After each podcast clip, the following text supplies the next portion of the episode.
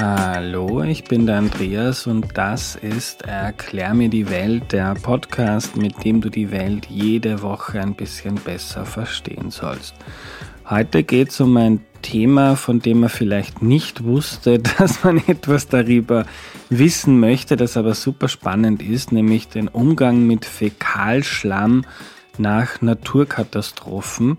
Und wenn ihr euch jetzt fragt, wie ist Andreas auf die Idee gekommen, bitte so eine Folge zu machen, dann gebe ich gleich das Zepter weiter an den Johannes Bussek, meinen Gast. Hallo.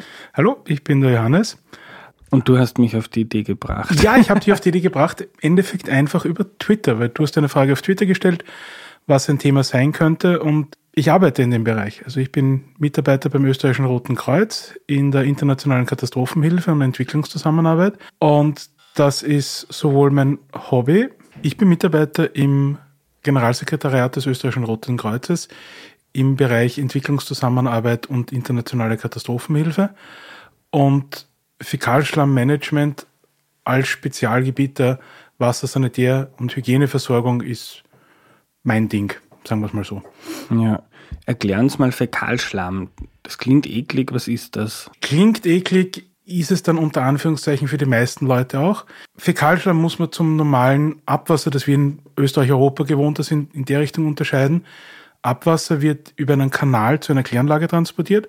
Fäkalschlamm wird am Grundstück oder im, in der Toilette selbst gesammelt und muss dann ausgepumpt werden und entweder mit einem in Österreich wäre es der Kanalwagen oder sonst auch mit einem kleinen Pickup-Handwagen zu einer, hoffentlich einer Behandlungsanlage gebracht werden. Ja. was man in Öst Entschuldigung, was man in Österreich eher nur kennt, wenn man mal auf dem Festival Festival, ist. das wäre ein Klassiker. Die, die, die, äh, die Dixie-Klos oder die chemischen Klos von Festivals ist so etwas. Oder auf entlegenen Berghütten. Die haben vielleicht noch äh, Senkgruben, wo halt das ganze Abwasser lokal gesammelt wird und dann alle heiligen Zeiten kommt jemand vorbei, pumpt es aus und bringt es zu einer Kläranlage. Das ist das, wo man es bei uns herkennt, sagen wir so. Mhm. Und dazu muss man sagen, dass, also, dass es Kläranlagen gibt und einen Kanal etc., das sind ja relativ moderne. Äh das, das Ganze hat, da waren im Endeffekt die Engländer, Mitte, des, Mitte, Ende des 19. Jahrhunderts führend nach großen Cholera-Epidemien. Genauso wie in Wien der Grund für die Hochquellwasserleitung ist die, war die Cholera-Epidemie in den 1850ern, aber auch für die ersten Kanalbauten, die dann das ganze Abwasser ungeklärt in die Donau geschickt haben. Mal besser, aber noch nicht gut. Und danach besonders nach dem Ersten Weltkrieg, dann dummerweise die Pause im Zweiten Weltkrieg, also nach dem Zweiten Weltkrieg wirklich, hat dann die Arbeiten, die Bau der Kläranlagen in Österreich, Deutschland, Mitteleuropa begonnen. Mhm. Dort waren die Deutschen im Ruhrpott besonders federführend, sagen wir es mal so. Bevor wir verlieren uns vielleicht, aber es macht nichts, weil ich habe da mal gelesen, das ist so spannend, weil man fragt sich ja, wie haben die Leute früher einerseits, sagen wir mal jetzt beim oberen Teil vom Fluss ihre Fäkalien reingegeben und einen Kilometer weiter haben sich die Leute dort gewaschen oder auch ja, draus getrunken. Ja. Dazu braucht, um zu verstehen, dass so Krankheiten übertragen werden, dazu braucht es erstmal die Wissenschaft, die verstanden hat, wie äh, so Bakterien ja. übertragen werden. Ganz lang war das halt mit der, der, der üble Atem, der Äther, solche Sachen. Dann eben auch wieder mit der industriellen Revolution und der Entwicklung der, der Technologie und der Wissenschaft ab dem Mitte, Ende 19. Jahrhundert, wo dann Mikroskope verwendet worden sind, um Bakterien zu erklären, um herauszufinden, okay, als gutes Beispiel, Cholera, das ist ein Bakterium, das die Krankheit auslöst. Wenn man das einmal verstanden hat, dann tut man sich leichter, eben den, den Zusammenhang zu machen. Man muss sagen, das ist aber etwas, das hängt dann wieder weiter mit Schulbildung zusammen, dass man das auch jemandem erklärt, der vielleicht Analphabet war, der nie eine Bildung bekommen hat, dass auch wenn das Wasser klar ist, dass ein Oberflächenwasser sehr gut verkeimt sein kann und damit dann gefährlich ist für jemanden, wenn man es einfach trinkt oder sich damit wäscht. Es ist jetzt nicht nur, dass man sagt, okay, man hatte den Fluss ein Kilometer drunter, man wäscht sich, sondern auch ein sehr Klassiker, wenn man jetzt in Wiener Innenhöfe von damals denkt. Man hat das Plumpsklo, das vielleicht zwei Meter tiefer, unten der, der Behälter, und daneben die Handpumpe, den Brunnen, der fünf Meter tiefer. Und dann hat man halt das Problem, dass eben die Bakterien aus dem Stuhl, aus den Fäkalien hinuntersickern können und mehr oder weniger gleich wieder hinaufgepumpt werden. Also es ist jetzt nicht nur oberflächengewässertechnisch, aber es ist auch das Problem, wenn Klo und Brunnen zu nah aneinander sind. Und wie beschäftigst du dich beim Roten Kreuz damit? Ähm, wann ist das ein Thema für euch? Kann man zweiteilen. Global ist es einfach immer ein Thema, weil ich glaube, es war 2020 46 Prozent der Menschheit noch nicht Zugang zu einer adäquaten Sanitärversorgung, also einem funktionierenden guten Klo haben, auch wenn es jetzt nicht ein Klo mit Kanalanschluss ist, aber ein funktionierendes Klo mit einer Latrine, also mit einem Containment drunter, das ist immer ein Problem. Das ist der Teil der Entwicklungszusammenarbeit, der dauernd am Laufen ist, wo man einfach schaut, dass die Menschen besser Zugang haben. Das ist eben ein Teil der jetzt uh, Sustainable Development Goals, die die UN vor einigen Jahren herausgebracht hat, wo man einfach das Ziel ist, die Menschheit dorthin zu bringen, dass Leute Zugang zu Klo, zu sauberem Wasser, Bildung, Lebensmittel, die breite Palette. Der andere Teil, und der ist deutlich unplanbarer, ist eben die Katastrophenhilfe. Nach Erdbeben, Überflutungen, Hurricanes, zum Beispiel jetzt eben ist gerade ganz große Katastrophenhilfsoperation in der Türkei und in Syrien am Laufen nach einem Erdbeben. Bis jetzt war da noch kein Aufruf der lokalen Rotkreuz-Rothalbmond-Gesellschaften, dass sie Hilfe im Wasser-Abwasserbereich brauchen. Ja, andere Organisationen oder andere Länder könnten da, hätten da vielleicht schon nach Hilfe gerufen. So ein Beispiel, sehr passend zu dem heutigen Thema, ist im 2010 das große Erdbeben in Haiti gewesen oder zum Beispiel 2015 das Erdbeben in Kathmandu in Nepal. Das sind die wirklich großen Naturkatastrophen, wo das Ganze gebraucht wird. Nicht ganz Natur, aber sehr wohl Katastrophe ist eben nach kriegerischen Auseinandersetzungen, welcher Art und Weise das eben in Flüchtlingslagern die ja dann meistens kurzfristig ungeplant irgendwo entstehen, dort sehr wohl auch die ganze Wasser- und Abwasser- und Hygieneinfrastruktur fehlt und erst aufgebaut werden muss. Mhm.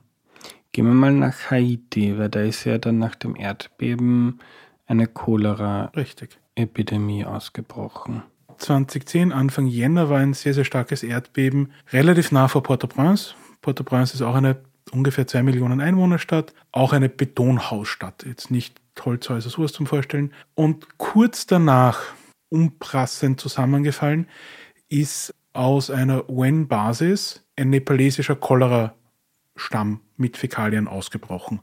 Und entkommen, sagen wir es mal so, hat sich dann den Fluss dort hinunter verteilt. In Haiti ist es einfach warm genug, dass sich Cholera da sehr, sehr wohl fühlt und hat dann aufgrund der zerstörten Sanitärinfrastruktur, der generellen Stressniveau, das einfach nach einem Erdbeben da ist, einen sehr guten Boden zum Verbreiten gefunden.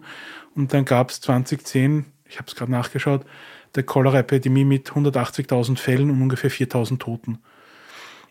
Und halt unpraktisch, wenn man sagt, jetzt nicht zusammenhängen beide Sachen, aber es war halt ein Perfect Storm, um es so zu sagen.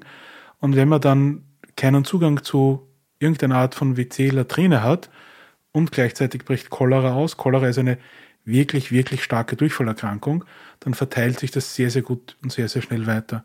Ein Problem auch in Haiti war, dass man unser klassischer Ansatz bei der Katastrophenhilfe, die wir die letzten 30 Jahre mehr gemacht haben, ist, dass wir Latrinen, also Plumpsklos graben. Funktioniert oft sehr gut, besonders im ländlichen Bereich. In Städten ist es sehr schwierig. Einerseits, weil halt sehr viel versiegelte Bodenfläche da ist. Man kann sich jetzt überlegen, wir sind jetzt in Wien, wo könnte man in Wien ein Plumpsklo graben? Auf den Straßen kann man oft nicht, auf den Hinteröfen darf man oft nicht, weil einem das, der Grund nicht gehört. Das heißt, das ist vielleicht vor der Grundeigentümer, wenn man ihn überhaupt findet, könnte vielleicht etwas dagegen haben, dort ein Plumpsklo zu graben. Zusätzlich in Haiti war das Problem, dass der Wasserspiegel, der Grundwasserspiegel, besonders in der Küstennähe, sehr hoch ist. Also man kann nicht einmal wirklich tief graben und es kommt einem sofort das Grundwasser entgegen.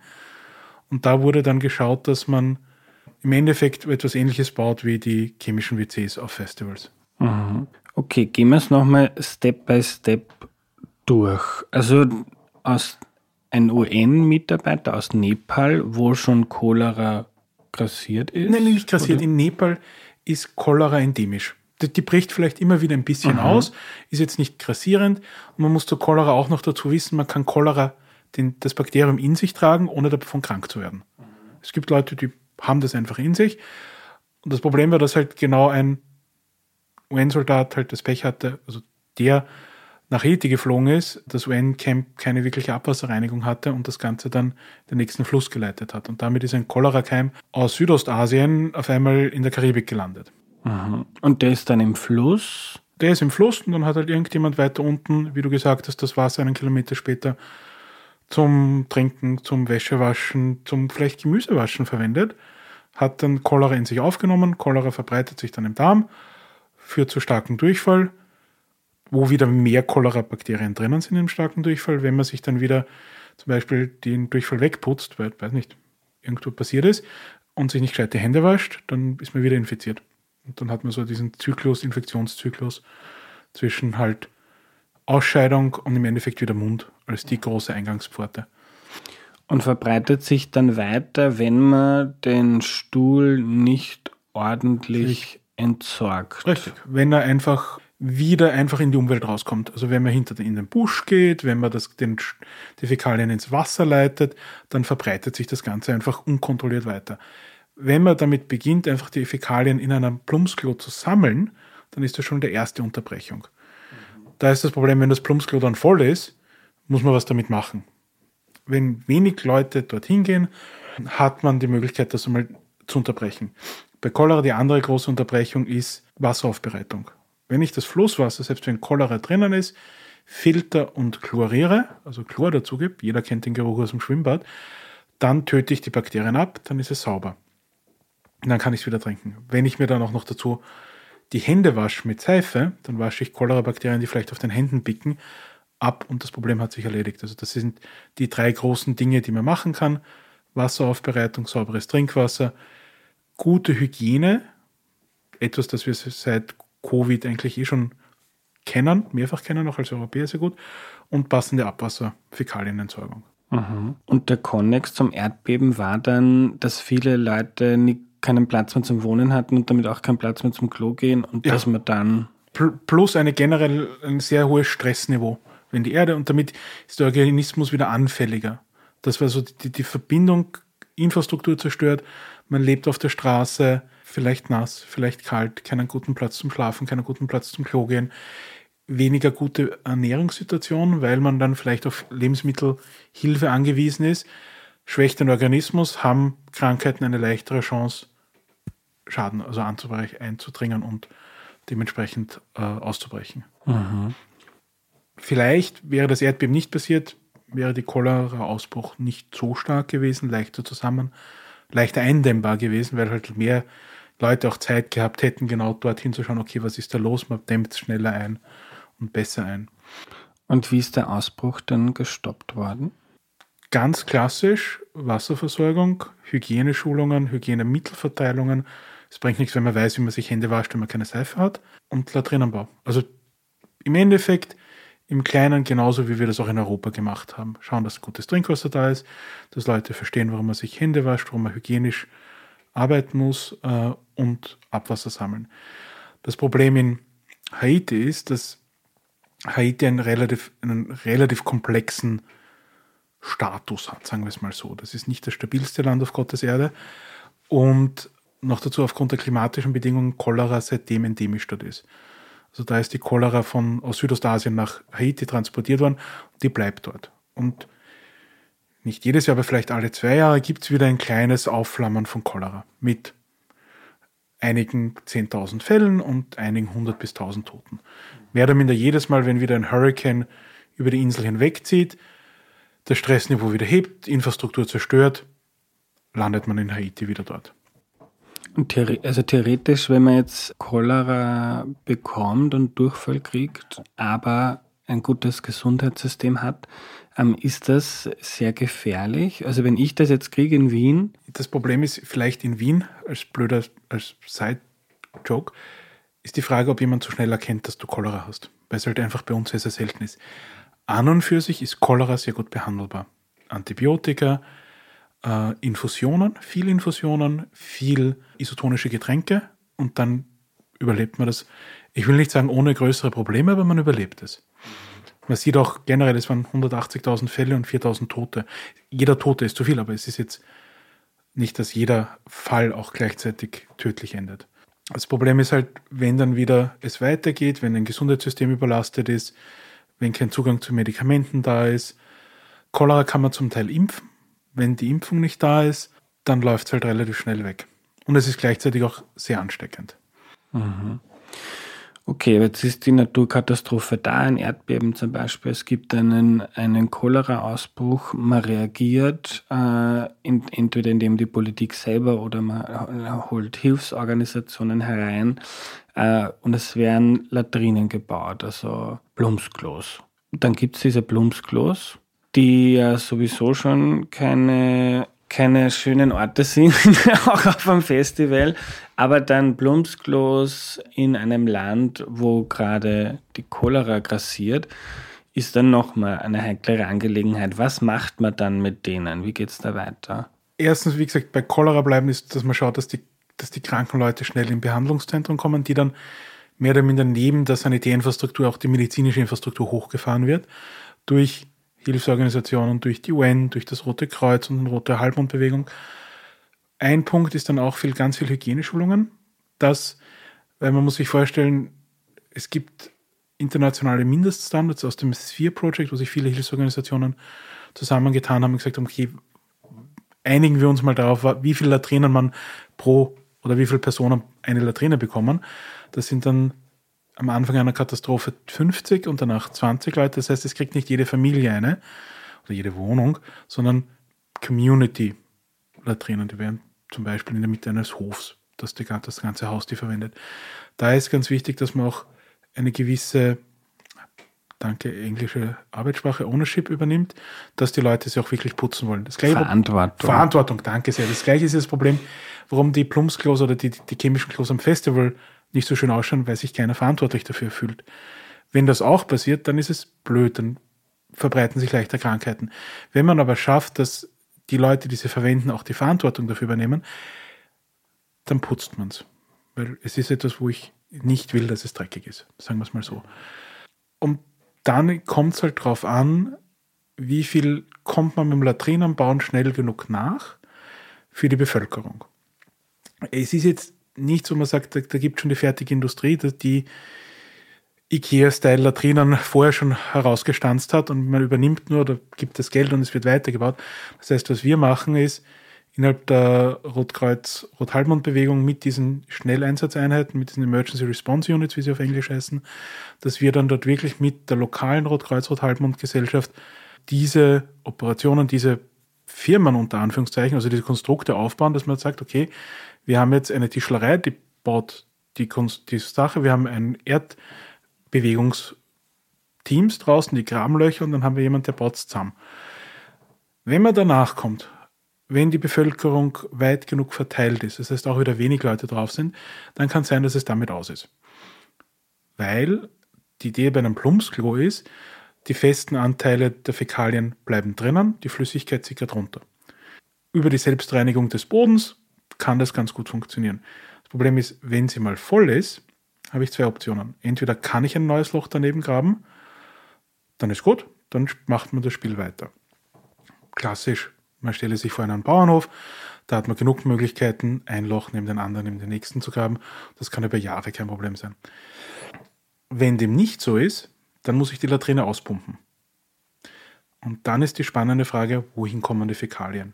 Und damit beschäftigen wir uns dass wir jetzt Transpor eine transportable Behandlungsanlage jetzt innerhalb eines Projekts entwickeln. Also quasi eine mobile Kläranlage. Ich hab, bin mit der Zeit von Wort mobil weggegangen und sage transportabel. Mobil glauben die Leute immer, dass man es heute da, morgen da aufstellen kann. Das wird es nicht werden. Also das ist dann schon so etwas, das ist nicht auf dem LKW gebaut. Da werden einige große Becken aufgebaut mit mehreren 10 Kubikmetern Speicherkapazitäten. Man schaut sich jetzt einfach mal einen Blick zu europäischen Kläranlagen. Das sind jetzt auch nicht kleine, dezente Betonbauwerke, das sind relativ große, tiefe oder hohe Becken, weil eben Abwasser- und Fäkalschlammbehandlung je nachdem, wie man es macht, einiges an Platzbedarf und auch Energiebedarf. Also das ist deshalb transportabel, dass man sagt, es geht in eine Richtung sehr leicht hin, dann baut man es auf, dann verwendet man es und danach ist die Frage, braucht man es noch immer? Dann kann man es vielleicht weiterbauen, weiter umbauen oder sonst könnte man es wieder zusammenbauen, Ersatzteile auswechseln und wieder einlagern. Unsere Erfahrung ist mit der Zeit, dass es oft passiert, dass Katastrophen mehrfach in Ländern auftreten. Es ist jetzt nicht das erste Erdbeben in der Türkei oder in Syrien. Das passiert einfach immer wieder, weil es jetzt ein Erdbebengebiet ist. Wenn einmal diese Hilfe gebraucht wird und das Material noch funktioniert, ist es einfacher, ich lasse das Material dort, als ich bringe es wieder nach Österreich zurück.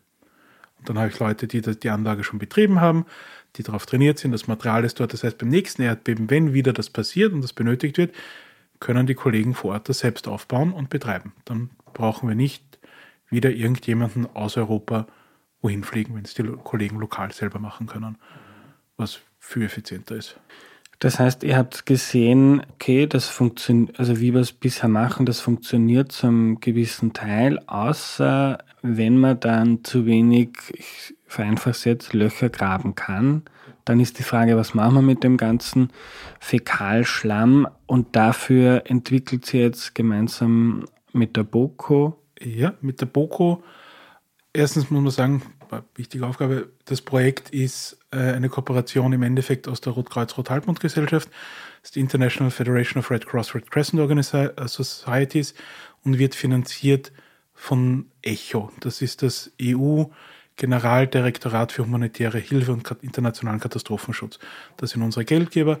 In einem riesigen Projekt sind wir ein kleines Eck, Seitenteil und äh, das österreichische Rote Kreuz gemeinsam mit der Universität für Bodenkultur, aber auch der ERWAG, das ist die Eidgenössische Aquatische Forschungsanstalt, als Teil der Technischen Hochschulen der Schweiz, sind da unsere wissenschaftlichen Partner und wir schauen, dass wir diese Einheit, die ihre ersten stolpernden Schritte in Bangladesch gemacht hat, vor mit drei, vier Jahren, von einer Kläranlage, mehr oder minder als Gesamteinheit, die sich kümmert vom Auspumpen von Latrinen, dem Transport und der Behandlung. Plus, was man auch sagen muss, das ist etwas, was das österreichische Rote Kreuz nicht alleine macht. Wir haben auch viele Partner in den lokalen, also in Rotkreuz, Rot-Halbmond-Gesellschaften zum Beispiel. Das Deutsche Rote Kreuz ist ein sehr wichtiger Partner für uns. Die spenden uns für einen Feldversuch, der hoffentlich Herbst heuer beginnen soll, in Uganda die Kläranlage. Wird vom Deutschen Roten Kreuz organisiert. Ein Kollege vom Britischen Roten Kreuz gibt da sehr viel Zeit her, um uns zu helfen. Was auch wieder für uns wichtig ist, früher und früher ist so Mitte der 90er, wo diese Emergency Response Units entwickelt worden sind, als Antwort auf die Genozide in Ostafrika, Ruanda, ich glaube es war hauptsächlich Ruanda, hat man eben diese Einheiten entwickelt und damals war so, jedes Land, das mitgemacht hat, hat seine eigene Einheit gehabt. Also die Österreicher, wir haben die Wassereinheiten. Mit der Zeit ist man draufgekommen, dass es fast hier und da besser ist, sich fast auch finanziell nicht mehr anders ausgeht, dass man diese Einheiten mischt. Also da kommt dann das Material aus Österreich, ein Kollege aus Österreich fliegt noch mit, dann zwei Deutsche, zwei Schweden, ein Brite und dann arbeitet man gemeinsam.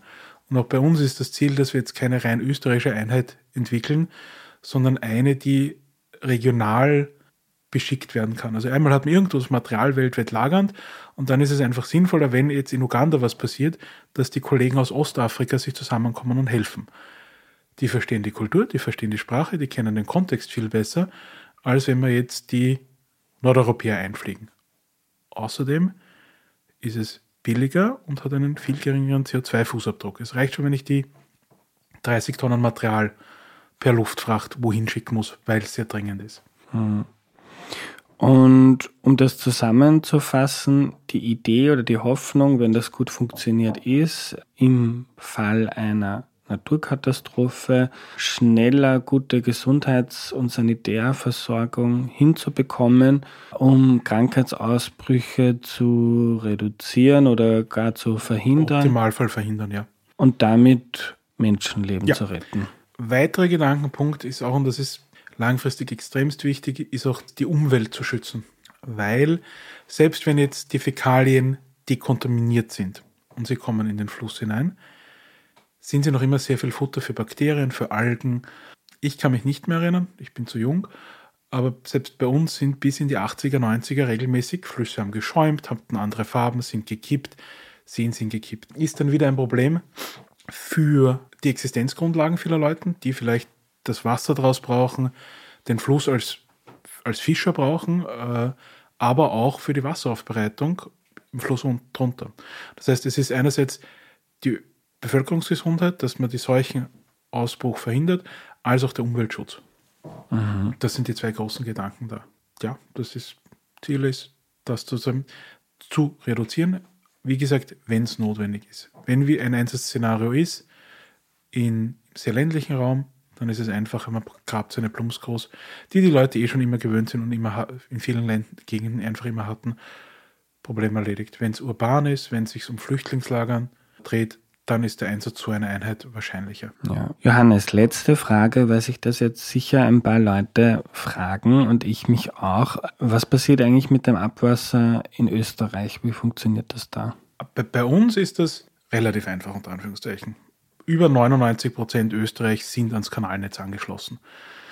Das heißt, sei es jetzt die, das Küchenwaschbecken, das Klo, die Dusche, wird dann im Haus im Kanal gesammelt, wird dann meistens auf der Straße, ist der Kanalstrang, das Abwasser kommt hinein.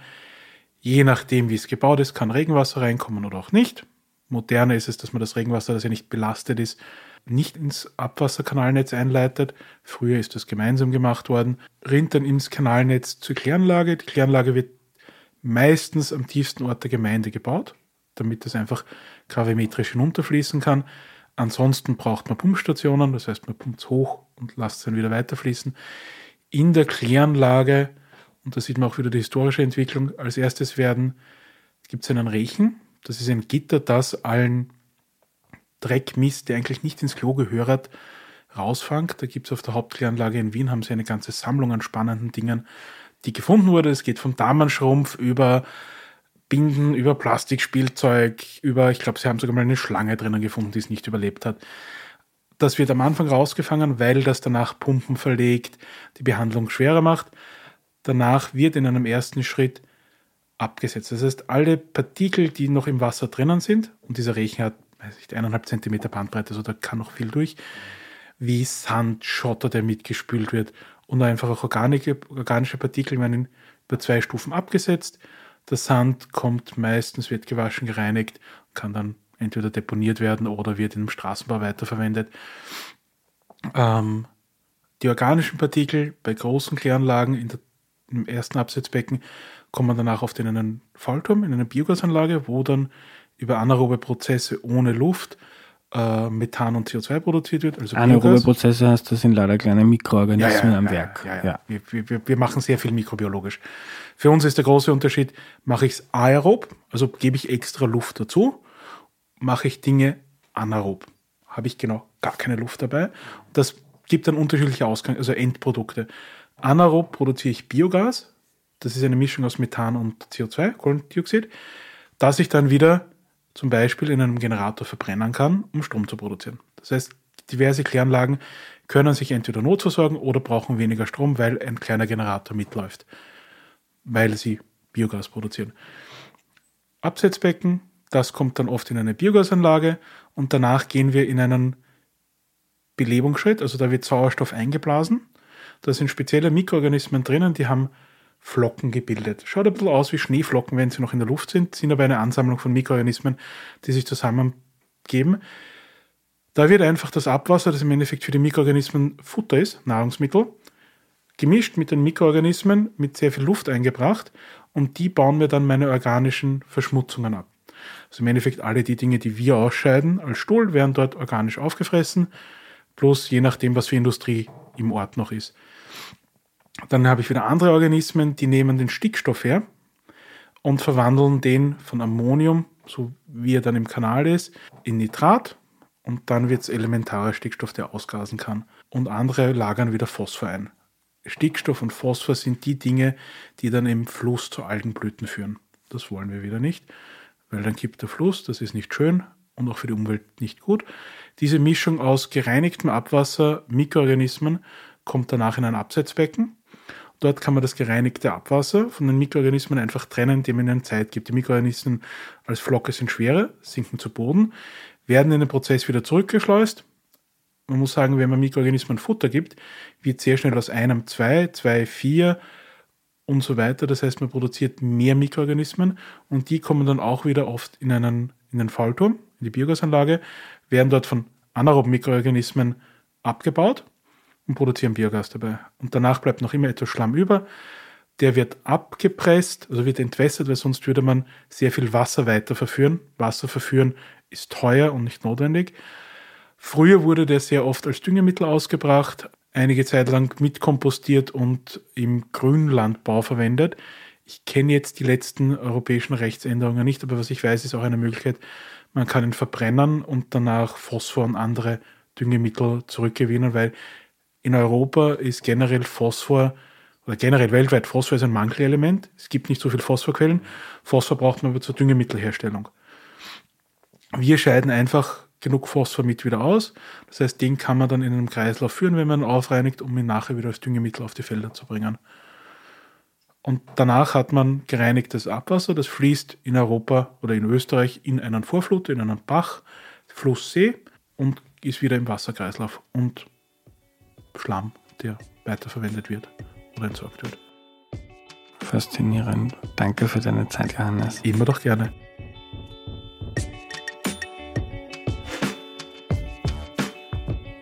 Was nehme ich mir mit? Sehr viel. Der Unterschied zwischen Fäkalschlamm und Abwasser etwa ist im Prinzip beides dasselbe, nur letzteres, also Abwasser geht in den Kanal und Fäkalschlamm wird mit dem LKW abtransportiert, wenn es eben keinen Kanal gibt. Fast die Hälfte der Weltbevölkerung hat keine ordentliche Sanitäreinrichtung zur Verfügung. Das ist schon sehr, sehr viel. Das Wichtigste im Fall einer Katastrophe in diesem Bereich ist, Wasser aufbereiten, damit es trinkbar ist und dort keine Keime hineinkommen und gute Hygiene also Hände waschen, schlicht und einfach ein Plumpsklo, damit die Fäkalien mal verstaut sind. Um sie dann aufzuarbeiten, dazu braucht es dann Kläranlagen und das Projekt von Johannes und Kolleginnen für transportable Kläranlagen klingt richtig spannend. Wenn du mehr über internationale Hilfsarbeit erfahren möchtest, dann empfehle ich dir Folge 174 zu humanitärer Hilfe und wenn du mehr von MitarbeiterInnen des Roten Kreuzes hören möchtest, gibt es Folge 165, da geht es um Krisenintervention, eine sehr berührende Folge. Krisenintervention ist ein Team an Menschen, die Leuten hilft, die Schicksalsschläge erlitten haben. Oder hör mal in Folge 207 rein, auch einer meiner persönlichen Favorites, da geht es um die Logistik von Blutspenden. Wer Feedback hat, schreibt mir gerne an andreas.erklärmir.at. Er findet uns auch auf fast allen sozialen Medien, auf Insta, TikTok, Facebook. Dort gibt es zusätzliche Infos, Blicke hinter die Kulissen. Und wer keine Folge verpassen möchte, abonniert uns am besten auch auf Signal, Telegram oder wer es lieber per E-Mail mag, unseren Newsletter auf erklärmir.at slash newsletter. Da gibt es dann auch die Gewinnspiele und Hinweise auf Events, die meistens auch schnell ausverkauft sind. Alle Social Media Profile und Links findet ihr auch auf der Homepage erklärmir.at.